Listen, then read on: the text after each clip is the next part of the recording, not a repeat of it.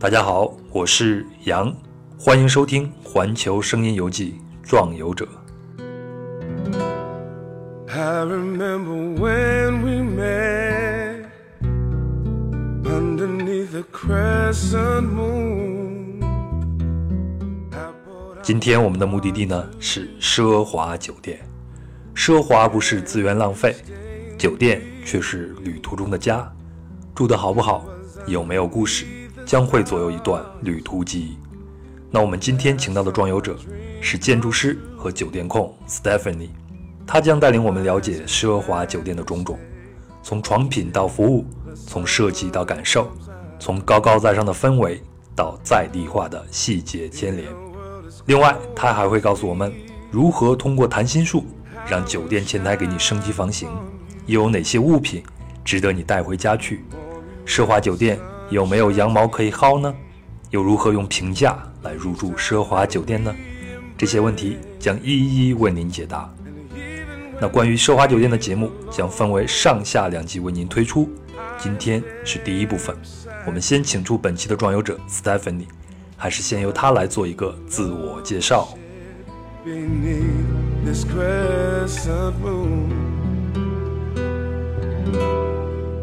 呃，Hello，大家好，我是 Stephanie。呃，我其实呢是一名建筑师，嗯、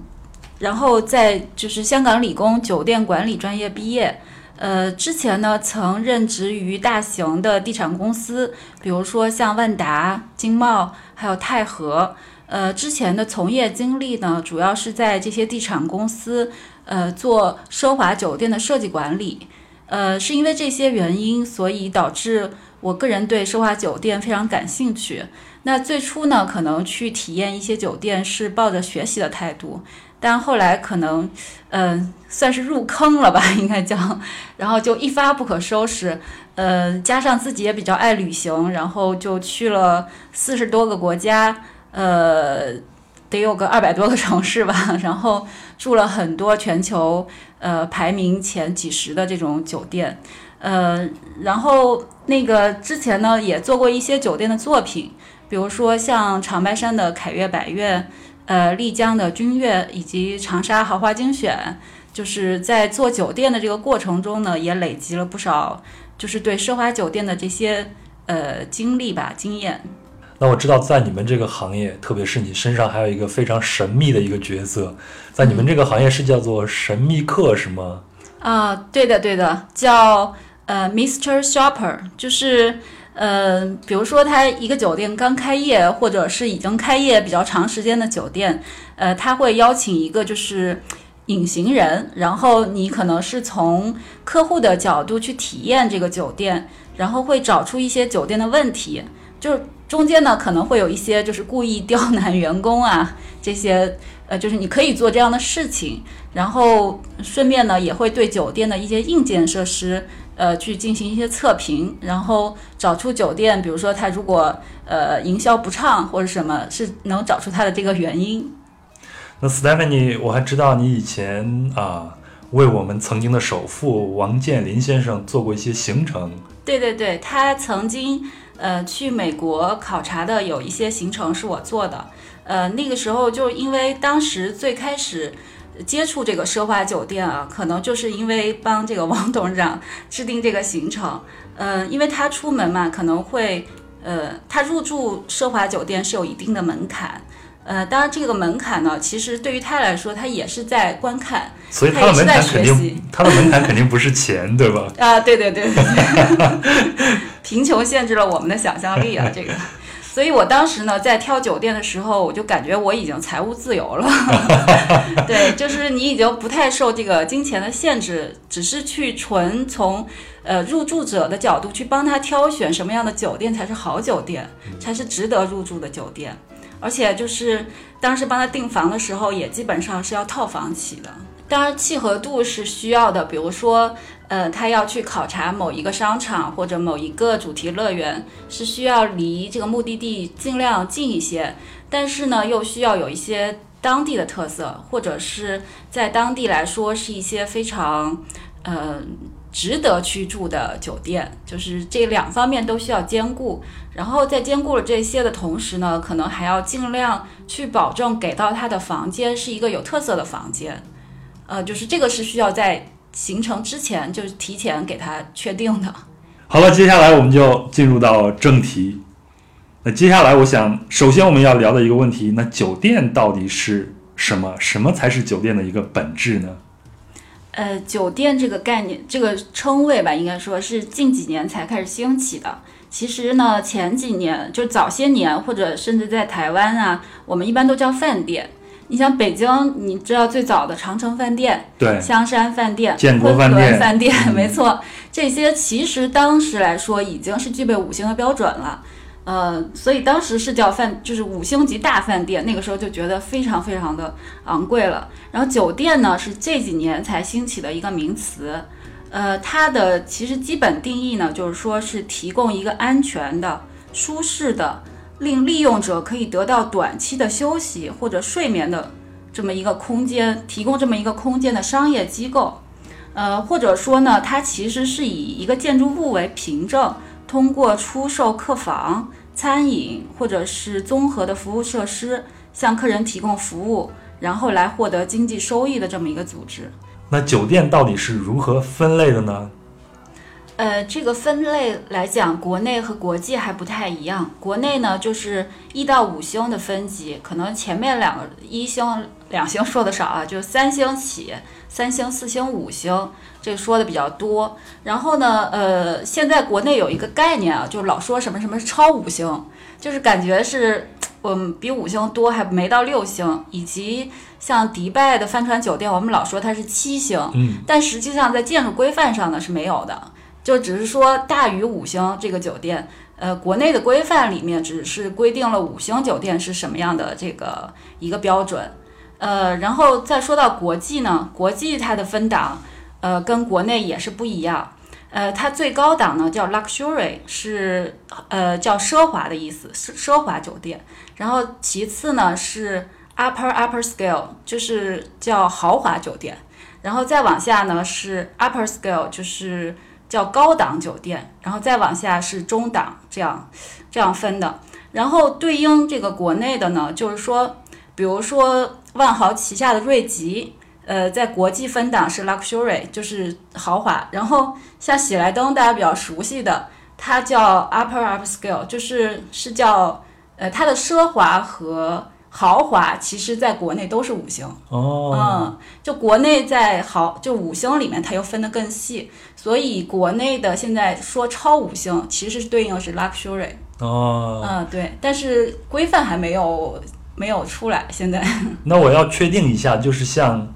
几星级酒店这样一个标准是只适用于国内的这些酒店是吗？它只是我们国家制定的一个标准。对的，对的，呃，嗯，那我们看我们去订房型的时候，有的时候它会给你显示这是个商务酒店呀、或者是度假酒店啊，这是另外一个分法了吧？啊，对对对，这个是按酒店的功能去分，它可能就是分商务型的，呃，我们也叫城市酒店，然后或者是度假酒店。然后另外呢，就是现在因为酒店做的很细分嘛，细分市场，呃，还有一些亲子酒店，比如说像长隆啊，什么那些迪士尼呀、就是还有一些主题酒店，像亚特兰蒂斯啊，呃，其实迪士尼这些它也是有主题酒店，然后也是有亲子酒店，就这种很多分类。在市面上啊，就是我们常用的一些酒店集团都有哪些呢？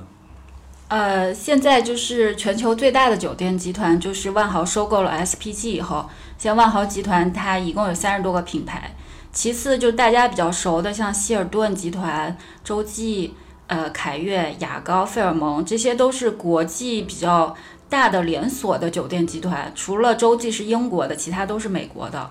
嗯、然后还有一些比较小众的 luxury 的酒店集团，像大家比较熟悉安曼呐、悦榕庄啊、文华东方啊，还有半岛，像六扇这些，就是属于常常见的吧，就是酒店集团。那 Stephanie，你个人呢？你像你前头也说了，住了很多很多的奢华酒店，那你有没有像你的前老板王董事长一样，在酒店方面有自己一个小小的目标呢？呃，有呀有呀，那个，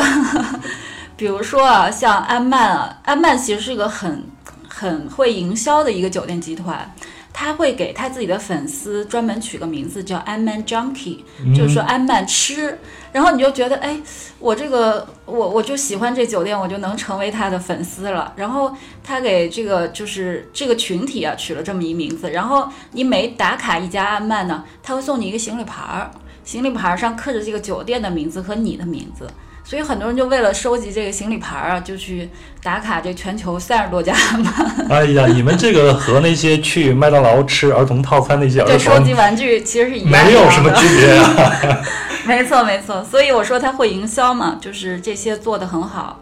呃，然后除了这些啊，就是像安曼、六善，还有日本的星野做得非常非常好，也是百年的酒店管理集团。呃，除了打卡这些酒店集团之外呢，还想打卡一些酒店联盟，比如说叫呃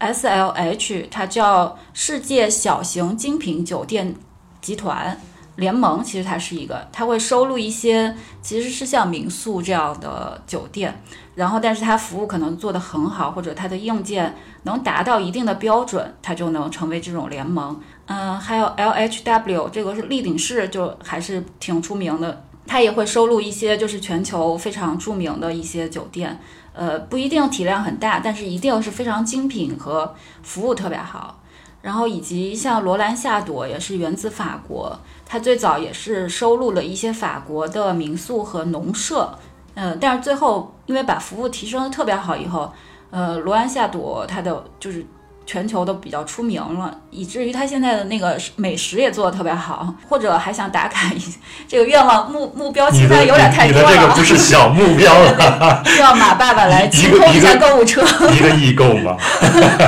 这个，所以后面会讲到有一些有一些这个方法嘛，是吧？好啊，好啊，嗯，然后对，还有一些就是全球的 top 系列，比如说今年全球前五十的酒店，然后你会发现有一些，哎，你住的特别好的酒店，它也就是你会发现它突然上榜了，那种感觉是特别不一样的，就是你会觉得好的东西它一定是会发光的，就是大家会看到它的，嗯。我们你说好的东西一定会发光啊！我先说一下我看你自己的 看你的朋友圈的一个感受，哦，好的，因为你在朋友圈里边呢，基本上晒的都是在酒店里边非常漂亮的风光，然后一顿非常、啊典雅的一个早餐，啊，对对对，那个样子。是的，是的，所以我有些朋友说，这个什么是幸福啊？幸福就是不要看我的朋友圈。那我就要问一下，你为什么喜欢高级酒店呢？那它能给你带来的是其他那种类型的住宿带来的不一样的东西，还和感受吗？嗯，对，因为就是借用呃当时王健林董事长一句话啊，他说酒店其实是奢侈品的一部分，酒店的品牌呢其实跟奢侈品牌没有就是是一样的。就就像悦榕庄这个品牌，在他心目中可能就像跟 LV 啊、香奈儿啊这个是等等价的，它并不因为它是酒店所以而不同。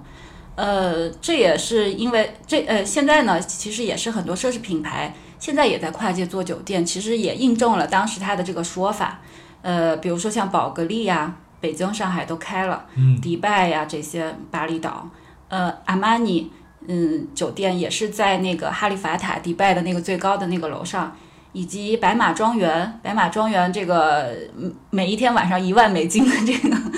住宿啊，它是 LV 旗下的，而且 LV 现在觉得它还挺盈利的。呃，他卖一万一晚也没法不盈利，对吧？都是些什么人会去住着？是不是那个房间里边全都是写着 LV 的标志？好像他做的还挺素雅的，因为我还没去住过，我还没有研究到怎么便宜的去住它。但是我我有一个设计界的朋友去住了，据说进去以后就是，呃呃，十几个小时都在拍照，拍每个做法的细节，看怎么他怎么做到这个哦，这种装饰的效果哈。然后 LV 他现在也在扩充，想就是扩展他的酒店计划。呃，所以我觉得我的看法呢是说，随着这个时代的发展啊，以前就是说我买个包包这是奢侈品，那以后呢，我觉得体验才是新的奢侈品。这个体验就是一个非常个人化的一个表达，就像我们看一个电影、看一本小说、听一首歌曲是一样的。对，然后你有你的感觉，我有我的感觉。那它能有一个统一的标准吗？或者说，我们如何去界定什么是奢华酒店呢？呃，国内来说的话，比如说国内现在的标准就五星就是奢华的，嗯，五星它可能会有一些统一的标准，比如说至少肯定泳池得有，泳池至少八米乘二十米，就是最小的。哦，连这个都是有具体呃，的数字的。对对对，有具体的数嗯。字的。然后餐厅你必须要有三个，呃，就是至少三个餐厅，然后还有一些比如会议啊，还有宴会的这个设施，呃，有这些要求。但国内的奢华酒店呢，我觉得它比较强调的其实是一种奢华的装修、材料的堆砌以及一部分的服务的需求。因为呃，国内现在就是嗯，这种五星酒店的服务吧，就是呃，还是会稍微弱一点点，可以这么说。呃，然后国际呢，其实对这个嗯标准就是会放宽一些，就是它不是说一定要多么的奢华。其实国际上很多越是 luxury 的酒店呢，它可能越是私密，它的大堂并不大，可能它没有水晶灯，没有超高的挑空，它只是一个很小的，就是很小的一个，就是你可以坐在那里，有人会给你服务的这么一个空间。然后它也是一种就比较低调奢华吧，就呃像安曼这次去住摩洛哥的这个，它的呃就办 check in 的地方，它立立面就是刷的涂料，因为就没有什么过多的装饰呀什么，它就摆一些当地的东西在那儿，就你就觉得挺好的。但是因为它服务特别好嘛，所以呃你就不会注意到这种材料上的这种差异。那我们刚才说的这些呢，它可能会显得有点概念化啊。那我想把它给分得更为具体一些。那我在网络上找到了一篇相对完整的文章，它是一家叫做服务艺术公司的酒店顾问叫 Eric Weiss 写的。那他将酒店业称之为中级人士，然后他也啊、为这些他心目中的这些奢华酒店列出了一个一个的要点，我们就对应这个一个一个的要点来聊，好吗？嗯，好的。我前头也说了，我自己是住了很多的这种啊青旅啊这样的一些廉价酒店，那我也会把我自己廉住廉价酒店的这样一个经历呢拿出来和你一起来分享啊。我们先来看第一条，那他写的第一条呢就是叫做管理层呢就一定要出现在你的附近。它的大概的意思呢，就是说啊，我们每一个酒店都有一个管理层，比如像总经理啊，或者是大堂经理啊，那他一定要在酒店内，而他不是被这个办公室里边隔离起来，或者每天去开会啊，不出现在现场。那他呢，就是应该及时的向客人致以问候。这个一对一的酒店服务就从这个时候开始，就从顶层就开始建立起来了，也为这个酒店设立了一个基调。你看，我个人呢，就是住了很多的小旅店啊。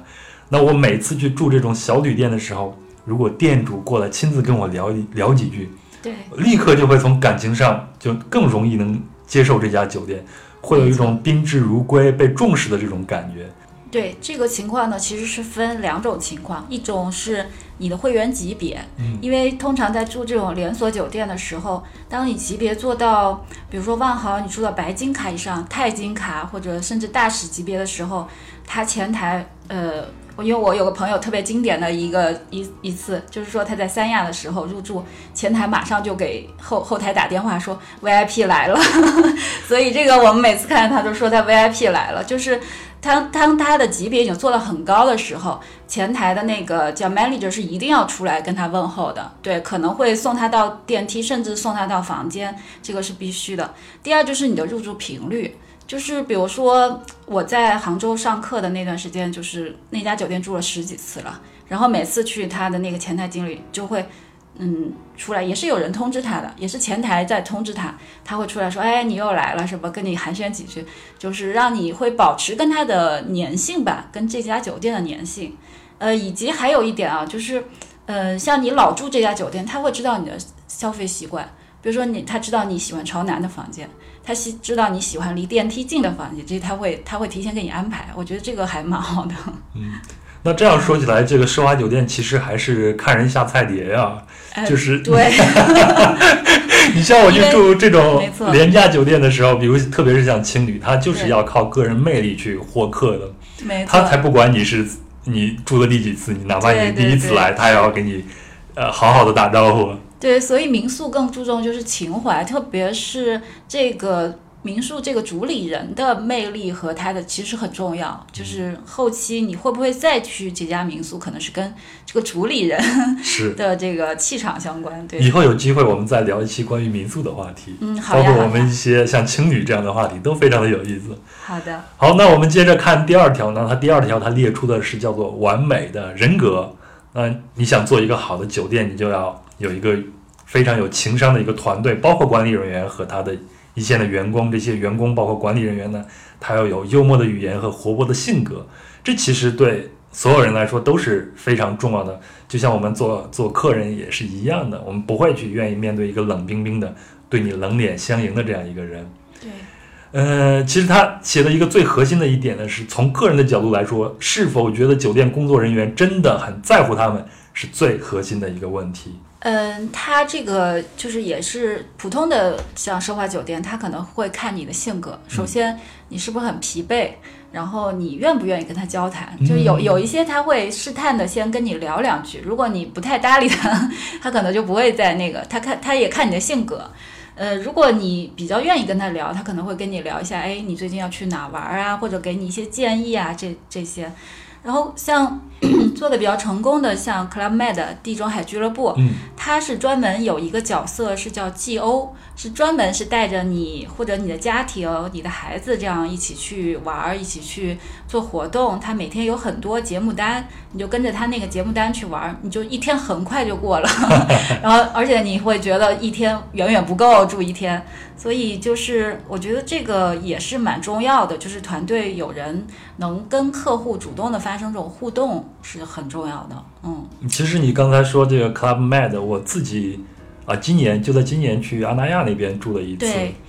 呃，但是我是跟我女朋友一起去的。我们去的时候是本以为我们到这儿就要喝个酒啊，好好的 浪漫一下、玩一下、疯一下。但是进去以后发现里边都是孩子，像你刚才说那个角色叫 G.O 是吗？对对对然后他就会带着孩子到处去参观呀，做各种游戏呀，包括舞台上的表演啊，甚至有小孩子就是过生日，他会带一帮他自己的员工过来给他们庆祝生日啊。是。那种氛围非常的好，但是对我来说呢，对我们俩来说，嗯就像公牛闯进了瓷器店，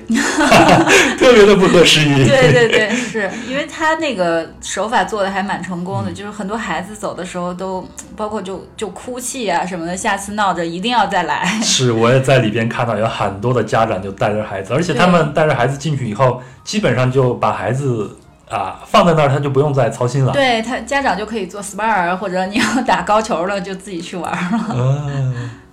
然后我们再来看第三条，他写的就是轻松的 check in 和 check out。嗯，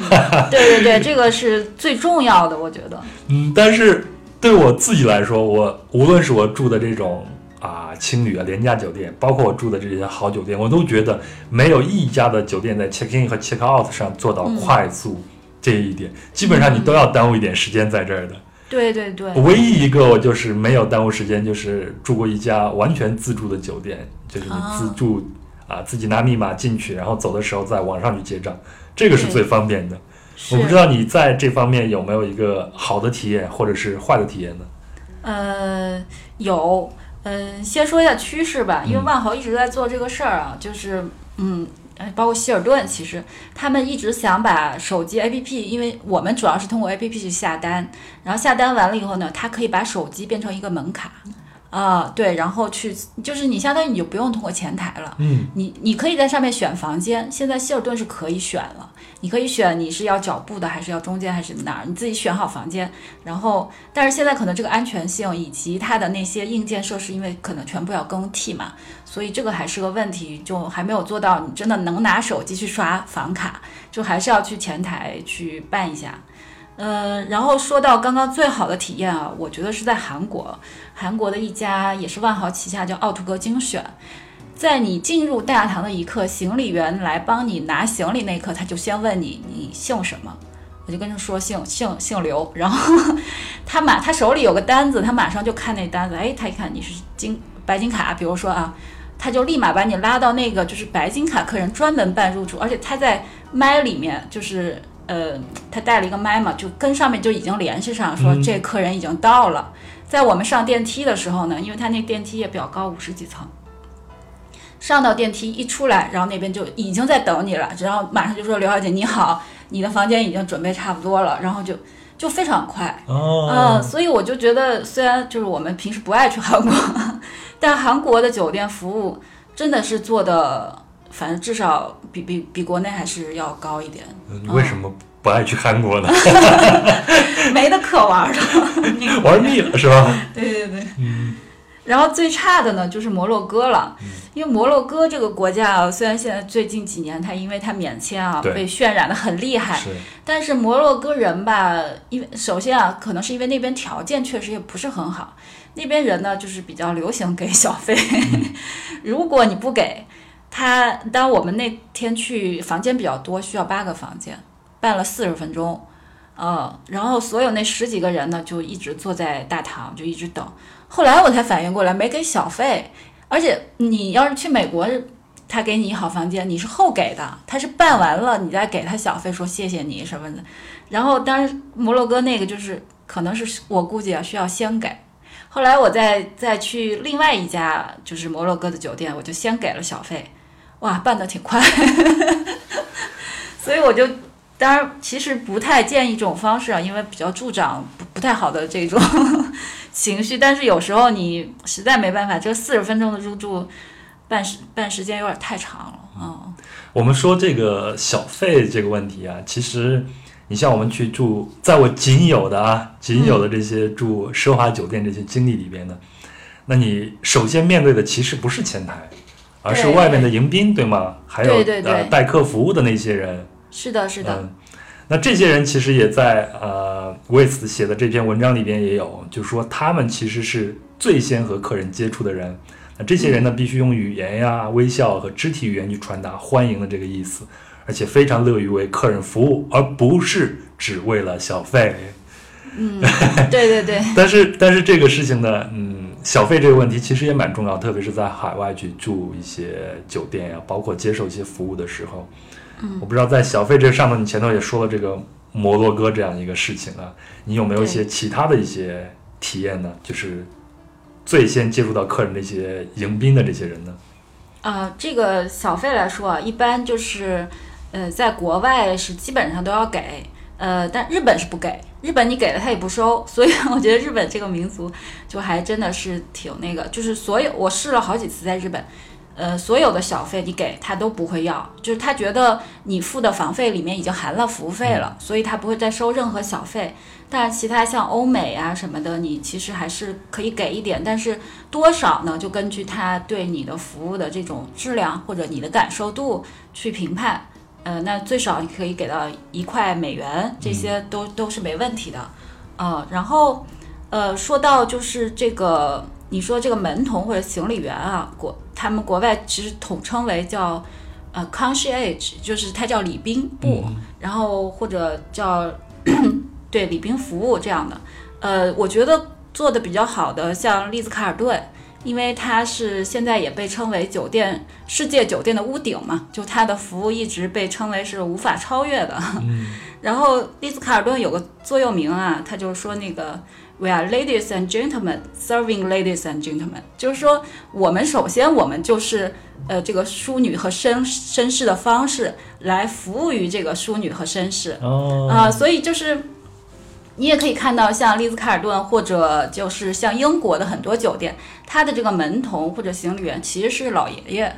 就是他是可能就五六十岁的那种，就胡子都花白了。啊，一个一个他会非常有管家的方式，嗯然后你到 welcome，然后就那 welcome you sir，然后你你知道那个地道的伦对对敦腔。对，没错没错。然后哇，你就觉得自己很尊贵。首先，他也不觉得他是低你一等，他是觉得他这个服务做的很到位，是他的职业生涯的一种一种升华。是，对对对。所以有时候你特别不落忍，有时候你叫个车什么，他还帮你搬行李，就特别不好意思。那那个时候你就只能拿小费去表达一下。对对。对，没错，只能小费来表达这个心意了。然后还有一些，比如像香格里拉，他会说有体贴入微的员工提供亚洲式的接待，因为香格里拉是属于东南亚，呃，也是马来西亚的这个起起源的一家公司吧。呃，以及国内做的比较好的就是像希尔顿然后他会说你今天对客户微笑了吗？就是他会他会有一些就是企业的叫座右铭也好，是对，就是在服务上的一种方式。嗯但是我们说这个微笑，这个啊，你像有的时候，如果他是发自内心的微笑的话，你是能看得出来的，你会觉得很赏心悦目，对吗？啊，就像有时候我们去一些呃呃我们国内服务的典范，像海底捞啊，你真的是能看出他们是发自内心的，很很开心在这儿工作。是。但是有一些，你像我住一些比较就是廉价一些的酒店，或者是中档次的这些酒店，他可能在服务要求上也是要求你微笑，但是他真的笑不出来呀、然后进去以后看见那些人，你会觉得有点恐怖，一个 一个脸上都带着一些假笑。对他那种叫标准微笑，嗯。就是就是他酒店他其实在培训的时候要培训这个客人，就是呃这服务生他怎么去对客人笑，他可能一天就是笑笑时间长了，他他那个 面部也不太那个，呃，但是就你去迪士尼什么的，你会觉得那些员工是发自内心的微笑，嗯就是所以这个确实还是不一样。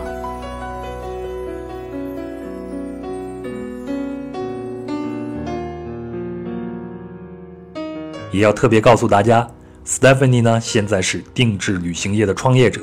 如果你想联系到他，并和他一起进行一些高端小众旅行的话，请添加公众号“奇遇安兰客”。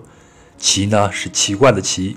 遇到的遇，安全的安，波澜的澜，以及客人的客，奇遇安兰客，然后给他留言就可以了。好，接下来咱们看第四条呢。第四条呢，就是正确使用客人的名字。啊、首先呢，你我们都知道，这个我们预定以后，酒店的相关人员他会都会知道我的名字。然后，如果你在正确的场合、正确的时候去用，就喊出这个客人的名字的时候，能让客人感觉到尊重。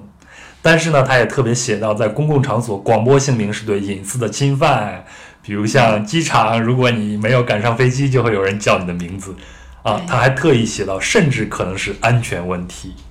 然后他说，当前台服务员大声宣布客人的房间、个人的名字和房间号时，这是完全的管理漏洞和招待的一个啊、非常不好的一个地方。那说这儿呢，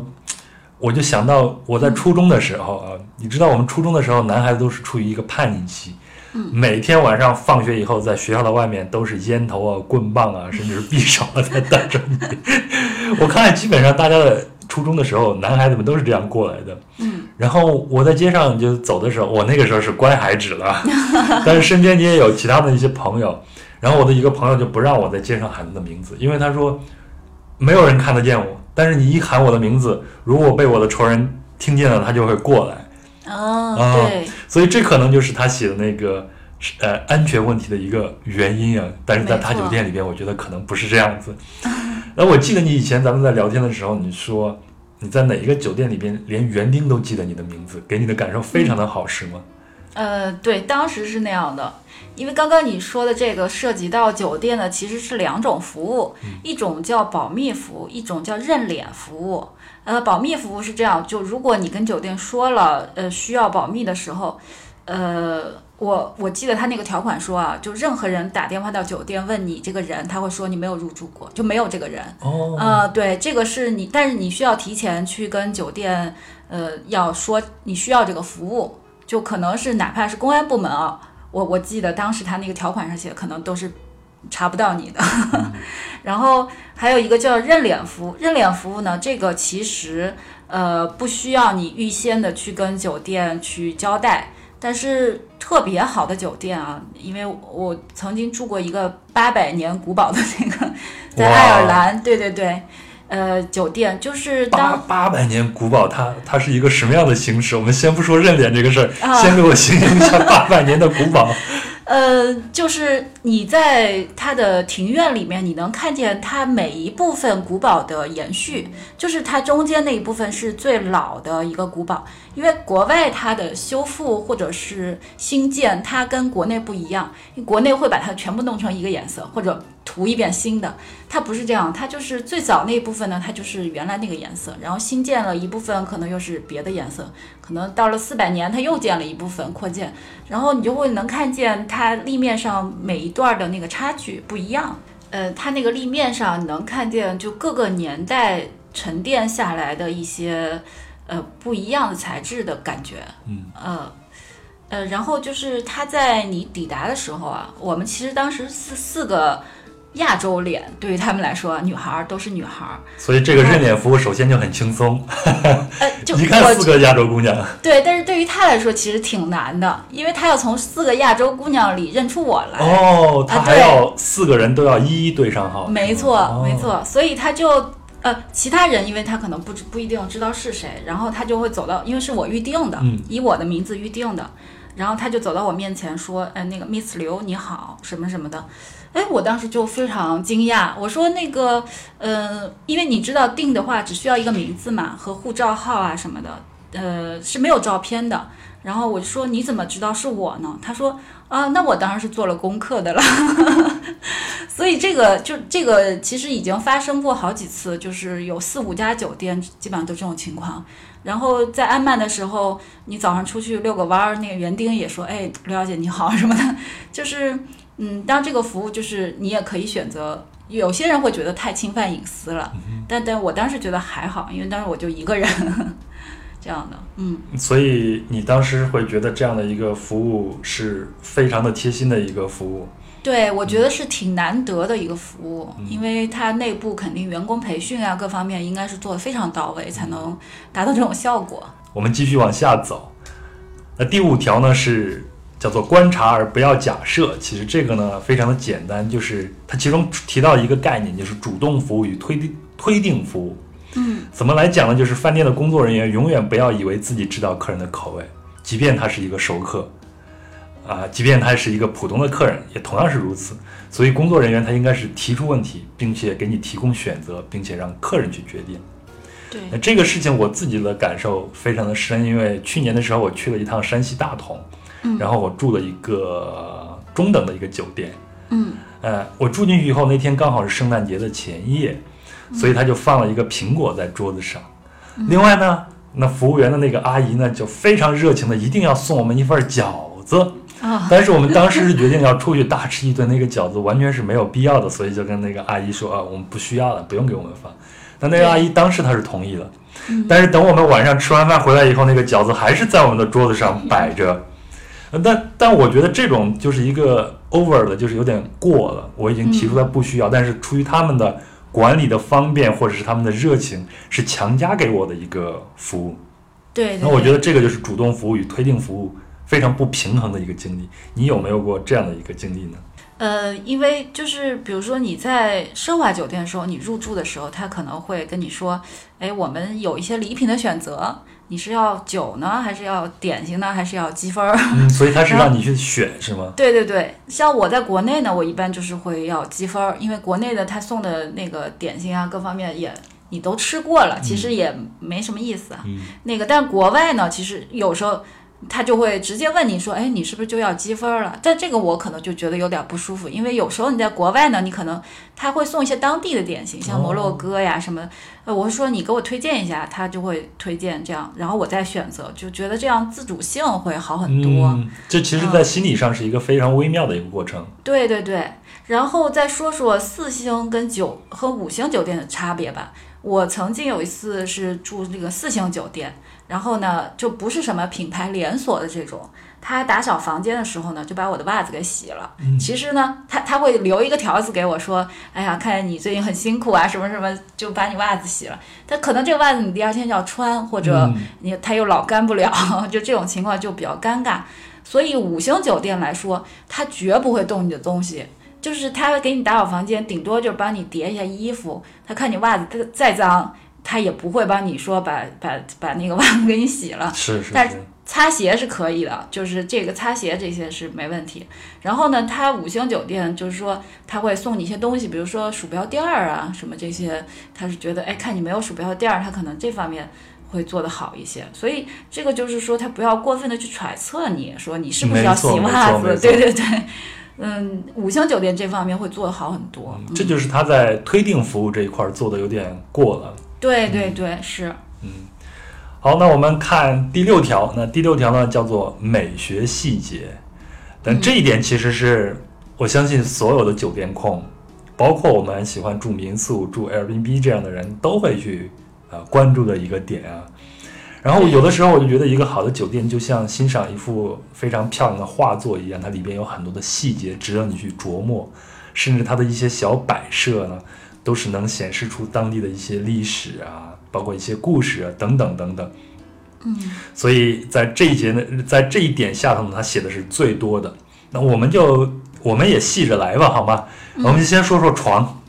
嗯，这个床这个实在是太重要了，我几乎是睡过的所有的舒服的床都是在奢华酒店里面睡过的。呃，对对对，因为床这个东西是直接跟客户接触的，所以它是非常重要的。呃，那其实这个床也分很多种啊，就是像国内现在还好，基本上床垫都比较硬。但你要是去欧洲呢，你就会觉得，哎呀，床垫太软了，特别不舒服，甚至于可能我也不知道是不是那边就就是体重比较比较大的人比较多啊，他那个床垫就如果酒店就是比较长时间了，他那个床垫会变形嘛，就你一睡就感觉就往往中间就滚下去了那种，哦它会塌陷，你知道吗？我以为只有我住青旅才有这样的感觉呢，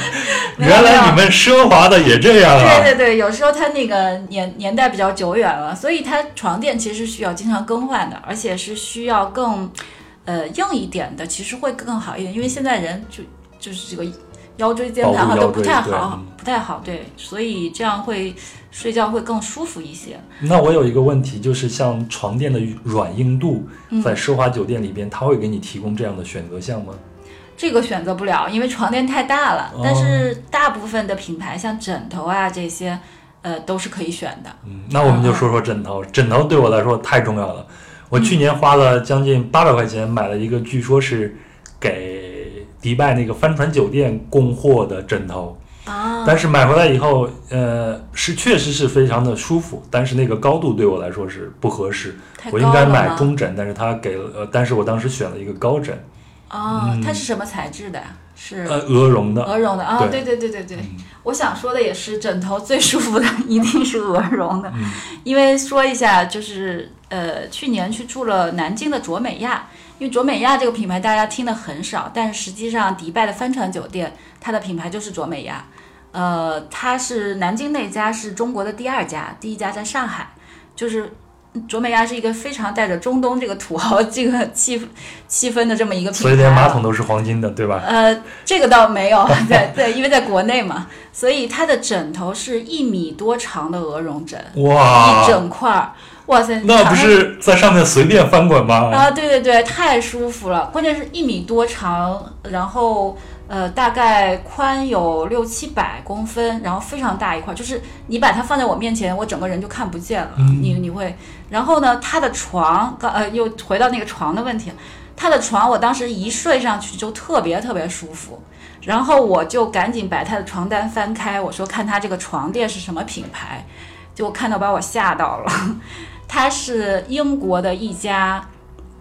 就是为英女王伊丽莎白二世提供床垫的一个品牌，而且他们所有的床垫都是纯手工制的，要工人九个小时。就呃，好像是每一层需要九个小时，还是怎么样？就是那个床垫做的非常好，然后而且手工床垫，就是上面然后再有一层棕垫，再有一层棉垫，然后在上面才是你的床单儿，就是它中间就有四层还是五层，所以那个床真的一睡就特别舒服。那我问一个非常俗的问题，这个床垫得多少钱啊？我觉得得几万吧，反正就是嗯，我不知道，但是当时它是跟佐美亚联合定制的，因为你又看不见它的款式，因为它可能是为它专门定制了一款，所以当时我就说，哇，这九百多的房价太值了 那我得再问你一个私人的问题啊，嗯，像你们这些酒店控或者说是专业人士、受过专业培训的人，你，们去住每一家酒店的时候，都会掀人家的床垫看吗？呃，大部分会看，但很呃，就是呃，应该说少部分会看，大部分是不看都知道它用什么床垫，因为基本上国内这些品牌它都是有标准的嘛。我以前也是做建筑设计，呃，它就是比如说很多是用康乃馨啊或者是什么品牌，它是有有有有要求的。呃，所以大部分就你不用看也大概知道。如果只有当感受特别不一样的时候，才会掀开去看，比如像韩碧楼啊这些，我可能会掀开它看一下，就比较少小众的品牌吧。嗯嗯嗯。好，那接下来一个呢，就是非常重要的淋浴。我个人是觉得一个非常棒的一个淋浴是在旅途中非常重要的一件事情，因为我住了很多的青旅嘛。嗯，我觉得一个青旅最重要的一点就是要有一个水力强劲的淋浴，然后马上来热水。对对对对对，是因为其实住五星酒店，说实在的，最主要是内心比较有安全感，因为你知道在两个方向，它一定是应该说三个方向吧，一定是没有问题。呃，第一就是最重要就是热水，第二是空调，第三是安全性。然后安全性可能最靠前，但是你知道，在五星酒店这个这三样肯定都是没问题。如果它一旦出现问题，你可以让他给你调房间，或者是投诉，类似这样的。呃，所以淋浴来说呢，在呃五星酒店是非常重要的。然后现在的像它的那些品牌啊，就是五金的那些龙头啊，还有那些品牌也越用越好。像现在 luxury 档的，一般比较常见的就是德国的汉斯格雅，这个就是它那套五金就挺贵的，然后那个花洒也要特别大，然后洗就洗起来才会比较舒服。然后一个呢就是厕所，这也是非常重要的一件事情了。呃，对对对，厕所来说呢，就是现在比较好的嘛，都用那种呃叫可以就是可以自动开启的，就是你走过去，然后带就是 Total 的那种，就是带冲洗呀、那些带未洗力这种功能的呃厕所。然后一般讲究一点的呢，就是像 Luxury 档的很多品牌啊，它需要叫浴室的五件套。五件套呢是，当时我数了一下，我说怎么都只有四件啊？结果它五件呢是指它那个洗手台是分左右的，就那个是算两件，就是有时候这个左右是有有区别的吗？或者就是分两个，就是比如说男女入住啊，以及这个就是嗯公司的朋就是同事一起入住的时候，它是各用各的洗手台，哦，就是它比较讲究一点，这个是比较 luxury 一点的，因为普通的就是两个人共用一个就行了，嗯。然后呢，第五条呢就是视野 view，啊，对对对，这个视野是非常非常重要的，因为，呃，好的视野就是我记得在伦敦，我住过那个伦敦的那个万豪，他当时能看见泰晤士河和 Big Ben 那个大本钟的那个 view 的那个房间，会比那边反正一一晚上要贵不少英镑呢。然后，因为我们当时是要求它升级嘛，然后他给了一个那个 Big Ben 那个 view 的套房，他那个套房就卖到一千多英镑一晚上，呃，然后结果我们去了以后，发现那个 Big Ben 正在修，要修四年。就这个这个，但是总的来说呢，就是比如说海景房和城市景，呃或者远景房，它的价格是差挺多，差不多差三三分之一的样子。嗯一般我们说到这个视野的话，会在度假酒店里边会更更重要一些吧。对对对，如果是在城市里边，你看出去无非就是地标性的建筑这样子。对对对，然后告诉大家一个呃经验吧，就是一般这个酒店的行政酒廊一定是它视野最好的地方。行政酒廊，对，行政酒廊它的 view 应该跟总统套房的 view 基本上是一样，就差差一层高度。嗯，所以这也是吸引你消费的地方。呃，对对对，如果你你想去拍拍照什么的，你就去酒廊拍一下，它也不会收费。好，那接下来就是食物和饮料，这个也挺重要的，特别是在奢华酒店里边。嗯，对对对，呃，这个其实主要是早餐吧，因为有时候中餐啊、晚餐你可能因为行程需要，不一定会在酒店吃，呃，但是食物跟饮料就是特别重要。呃，因为我做过好，就是我每次去住酒店，我都会给一个测试啊，就是早餐的时候，我会跟他说我要一杯拿铁，然后呢，你就会发现，四星酒店给你的一般都是咖啡机，或者是呃牛奶加咖啡，但是 luxury 档的酒店呢，它所有的拿铁都是有标准的拉花。就是非常标准，就但是它味道不一定说是最好啊，但是它拉花一定是就是会有，就是让你看起来它是跟其他的咖啡是有区分的。但是你如果去住四星酒店，可能你点美式、点拿铁、点点卡布奇诺，它上的东西是一样的。所以呃，还有食材方面呢，它也会有区分。比如说像刚刚讲到那家南京的卓美鸭，它有一些呃很。就是当季很难吃到的水果呀，还有一些很小众的。呃，就是菜呀，而且它会非常讲究，就是这个菜如果需要保温的话，它也会一直拿个石板在加热，哦，就是非常非常严格的执行，就是要让把这个食物的口感 发生发挥到最好吧。我我是这么理解的。其实我去住一些，包括一些呃青旅啊，甚至是一些这种高档的酒店，我自己是非常喜欢的一个环节，就是进去以后给你一杯 welcome drink 啊，对对对或者，是当地的应季的这种水果呀、什么的，对对对我，非常享受这个环节。没错没错，这个环节挺重要的，而且它有时候那个它做法都挺奇特的，它会跟别的酒店区分开来。呃，像住的南京的韩碧楼上的是一杯冬瓜熬的那个糖水，哦啊，但是觉得特别好喝，然后说再来一杯。嗯，呃，第一杯一看你是 VIP，再来一杯一看就是哦，第一次来吧。对对对，是，但是后来就很少能喝到，就真的很好。嗯，好，然后接下来我们的一些细节还包括这些毛巾啊，包括一些产品展示啊，还有这个镜子呀、嗯泳池呀，特别是巧克力。呃我先问一个问题啊，就是嗯对为啥酒店的床品呢都是白色的？我看了一些科普啊，但是我想问一嗯下专业人士，你们是怎么解释这件事情的呢？呃，这个白色其实是发源于喜来登酒店，最早是喜来登酒店把这个白色的床品带带进来，它会显得一个是你一眼能看见它是不是很干净，然后就是如果你没有换床品，其实是呃基本上蛛丝马迹是能看得见的。包括掉的头发呀什么的。呃，对，还有一些褶皱啊什么的，是能看出来的。就包括，所以他是想宣扬说，呃，不管是毛巾也好，它的床品也好，都是最干净的。当然，前段时间不是爆出那个杯子事件嘛，然后我就在笑话我自己，说我一年住两百多间酒店，其实我就是意味着我一一年两百多天都在喝这个，就在用这个 卫生不达标的杯子在漱口。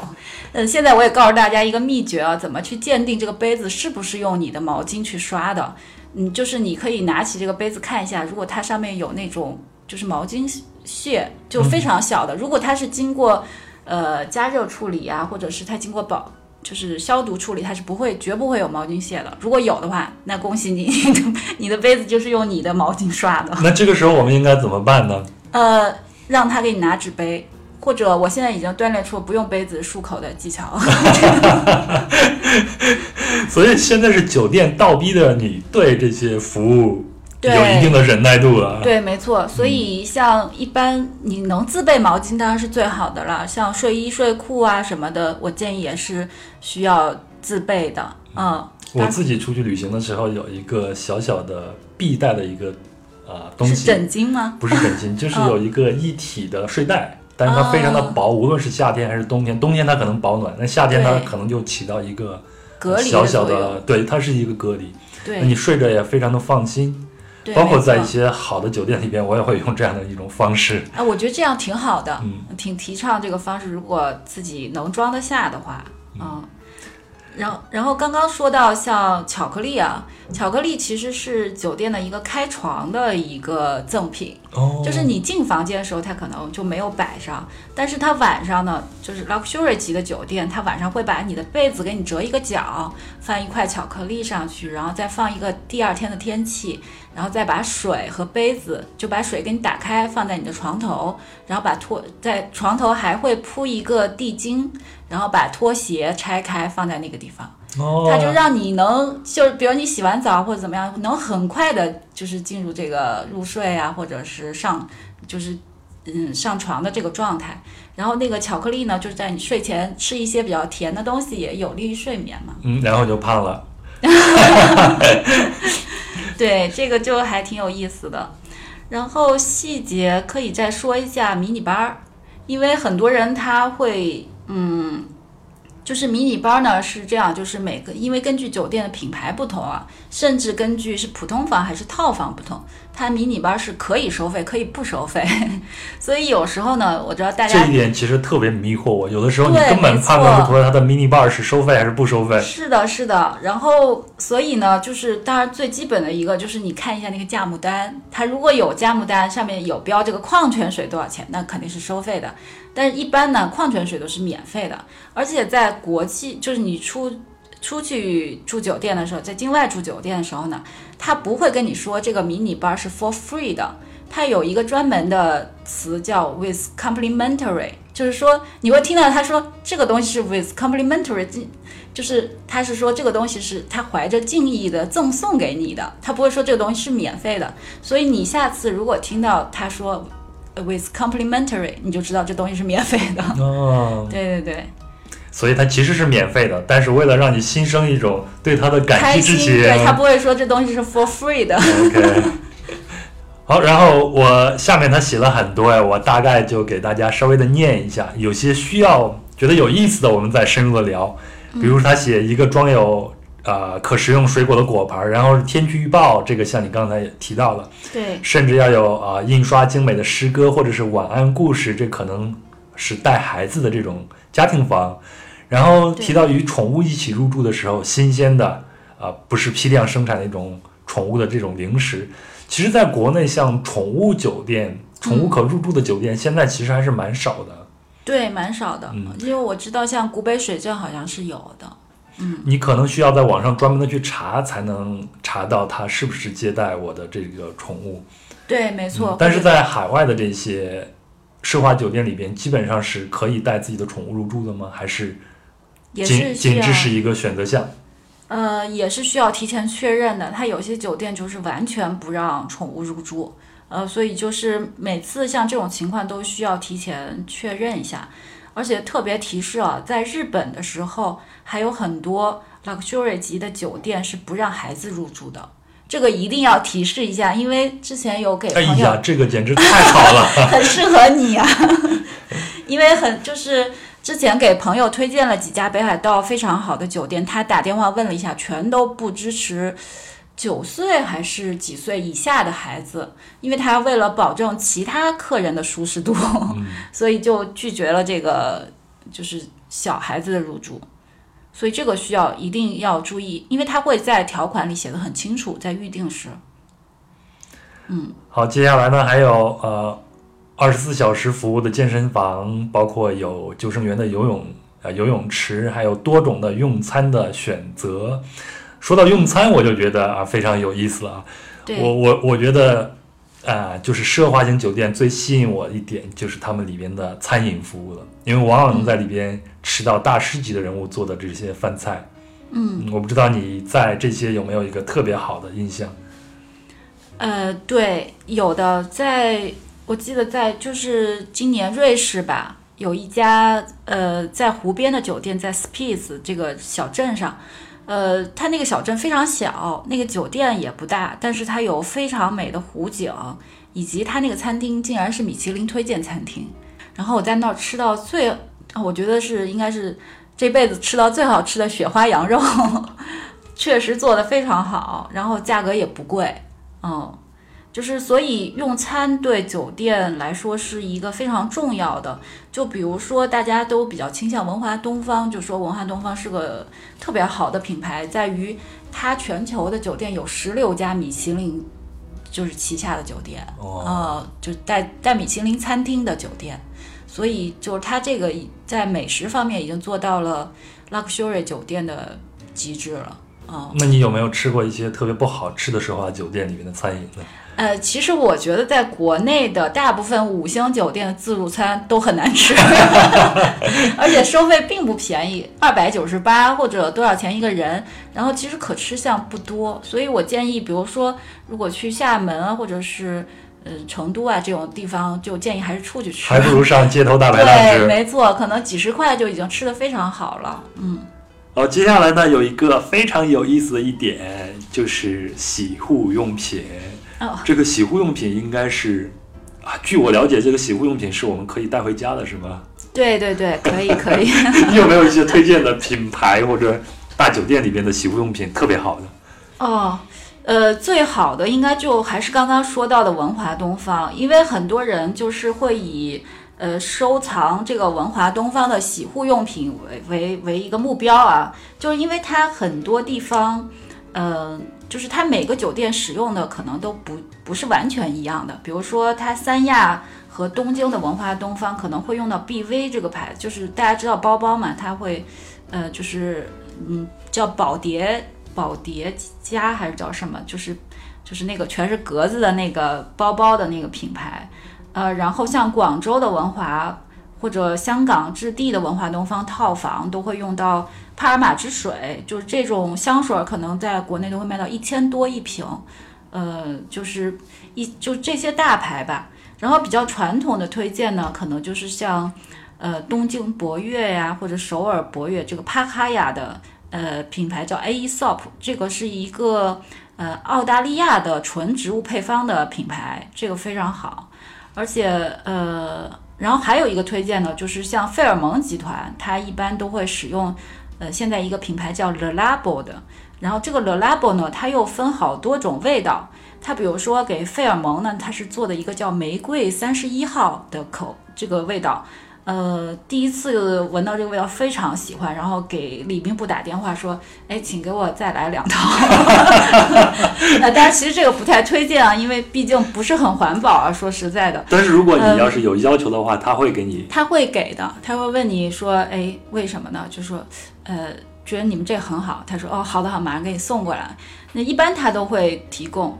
呃，然后最值得一提呢，它就是因为这个 Le Labo 它本身是做香水的。呃，刚刚说这很多品牌啊，基本上都是做香水，它是采用巴黎最应季的鲜花做的很多种不同的香型，呃，然后它呢又给爱迪逊，爱迪逊是在上海新开了一家，呃，它是万豪的顶级品牌，而且是它自创的一个品牌，它给爱迪逊呢做了一个红茶口味，是只有在爱迪逊酒店才能拿到，就是说它的香水的专卖店你要买这个味道它是没有的。你只有在通过住这个爱迪逊酒店，你才能感受到这个 Le Labo 的这个 Black Tea 这个口味的味道。嗯，这算是定制版哦。对，算是它独家定制，而且它还可以，甚至它可以在那个备品的瓶子上面刻上你的名字。哦，啊，这个是非常超级 VIP 了超级 VIP 的服务，对对对。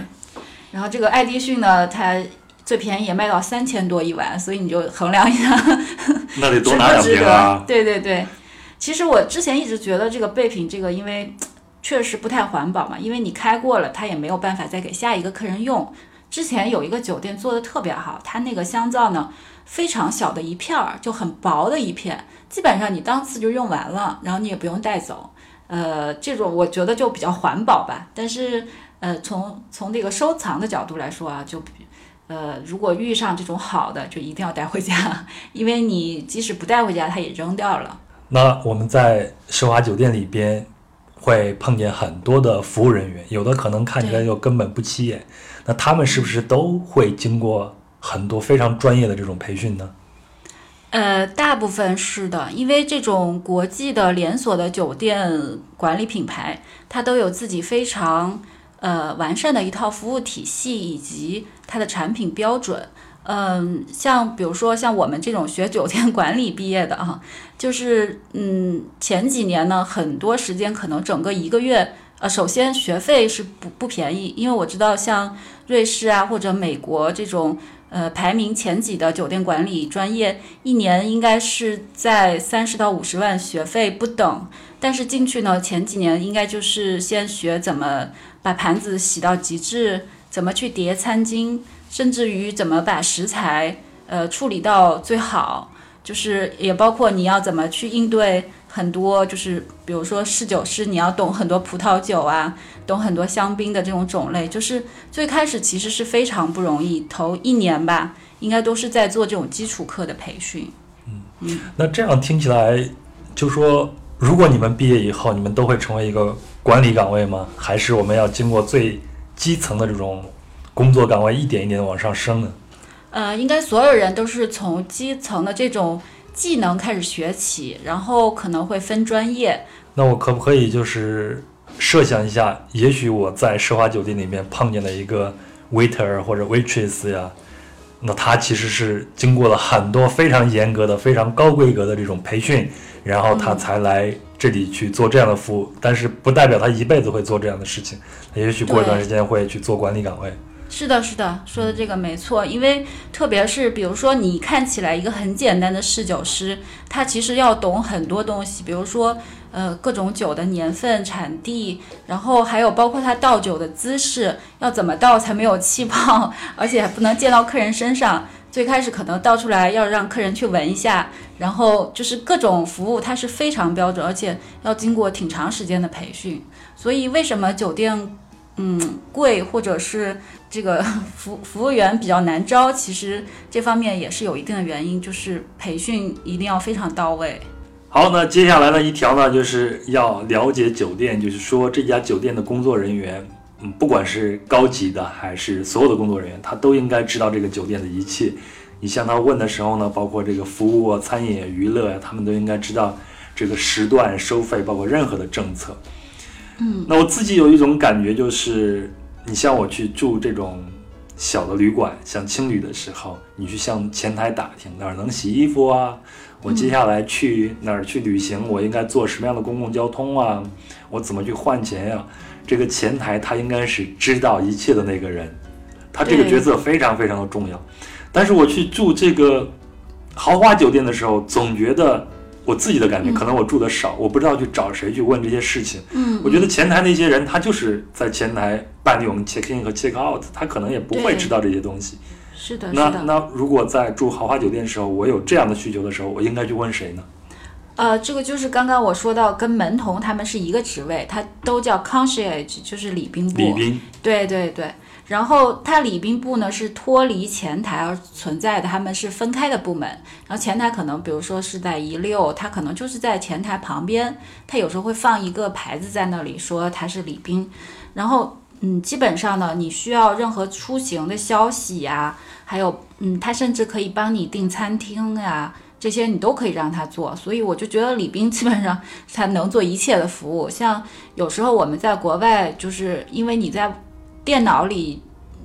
给航班办 check in 比较不容易，然后你就可以这个就可以找李斌去做，因为有些在国际上，他有时候廉价航空啊，他可能就是呃。你去现场 check in 是要收费的，呃，因为它太便宜了那机票。但是如果你提前在网络上 check in 呢，就不收费。但是我我因为我们不是当地人，比如冰岛航空，你就不知道怎么去办了。对，特别是有一些本地语言我们没不了解的话错，，是的，是的，有时候我就提前一天，因为提前四十八小时嘛，他基本上礼宾就能都给你办了。然后在国际上呢，就是很多 luxury 酒店，它甚至礼宾跟那些旅游的 agency 它是有关系的。你说我明天要包个车呀，他会直马上就给你看价格，就是或者呃有一些礼宾他还赠送你门票。我特记得特别清楚，就是住爱丁堡的喜来登，他赠送我们去爱丁堡城堡的快速的不用排队的票。哦。啊，我觉得这个太管用了，当时特别感动。但是如果你不去问的话，他也不会主动给你提供吗？呃，呃，有可能，因为我当时正好去问到他了，我是说坐什么车去啊，会怎么样？他就说，哎，我这有这个 Express 的这个票，你不用排队。去了以后果然不用排，哇，我觉得这个太管用了。嗯，对，所以李斌是你有什么问题就直接跟他沟通就好了。I thought that I've been hurt before. But no one's ever left me quite this sore. 好了，以上就是本集的内容，感谢 Stephanie 的分享，也非常感谢您的收听。在下一集里，我们会聊一聊在国内一些具有客气性质的网红酒店，以及好的新中式酒店设计应该是什么样子的。当然，他还会告诉我们如何通过谈心术让酒店前台给你升级房型，又有哪些物品值得你带回家去。奢华酒店有没有羊毛可以薅呢？又如何用平价来入住奢华酒店呢？这些问题的答案将在下集节目里一一解答，敬请期待。另外，如果你喜欢本期的节目，请顺手分享给身边的朋友，也非常希望您能在喜马拉雅 FM 和苹果播客 Podcast 里边订阅、评论和打星，只有这样才能让更多的人知道壮游者的存在。如果想联系到我呢，请添加微信公众号“壮游者”，然后给我留言。最后，壮游者也有自己的听众群，这里有一群有意思的人，大家在这里谈天说地，神游世界。您可以在节目简介里找到添加方式，或者直接添加微信幺三四三六九二九九五二，他会将您拉进群。再次感谢大家，祝大家生活愉快，出行平安。我们下期见。feeling that I'm going under, but I know that I'll make it out alive if I quit calling you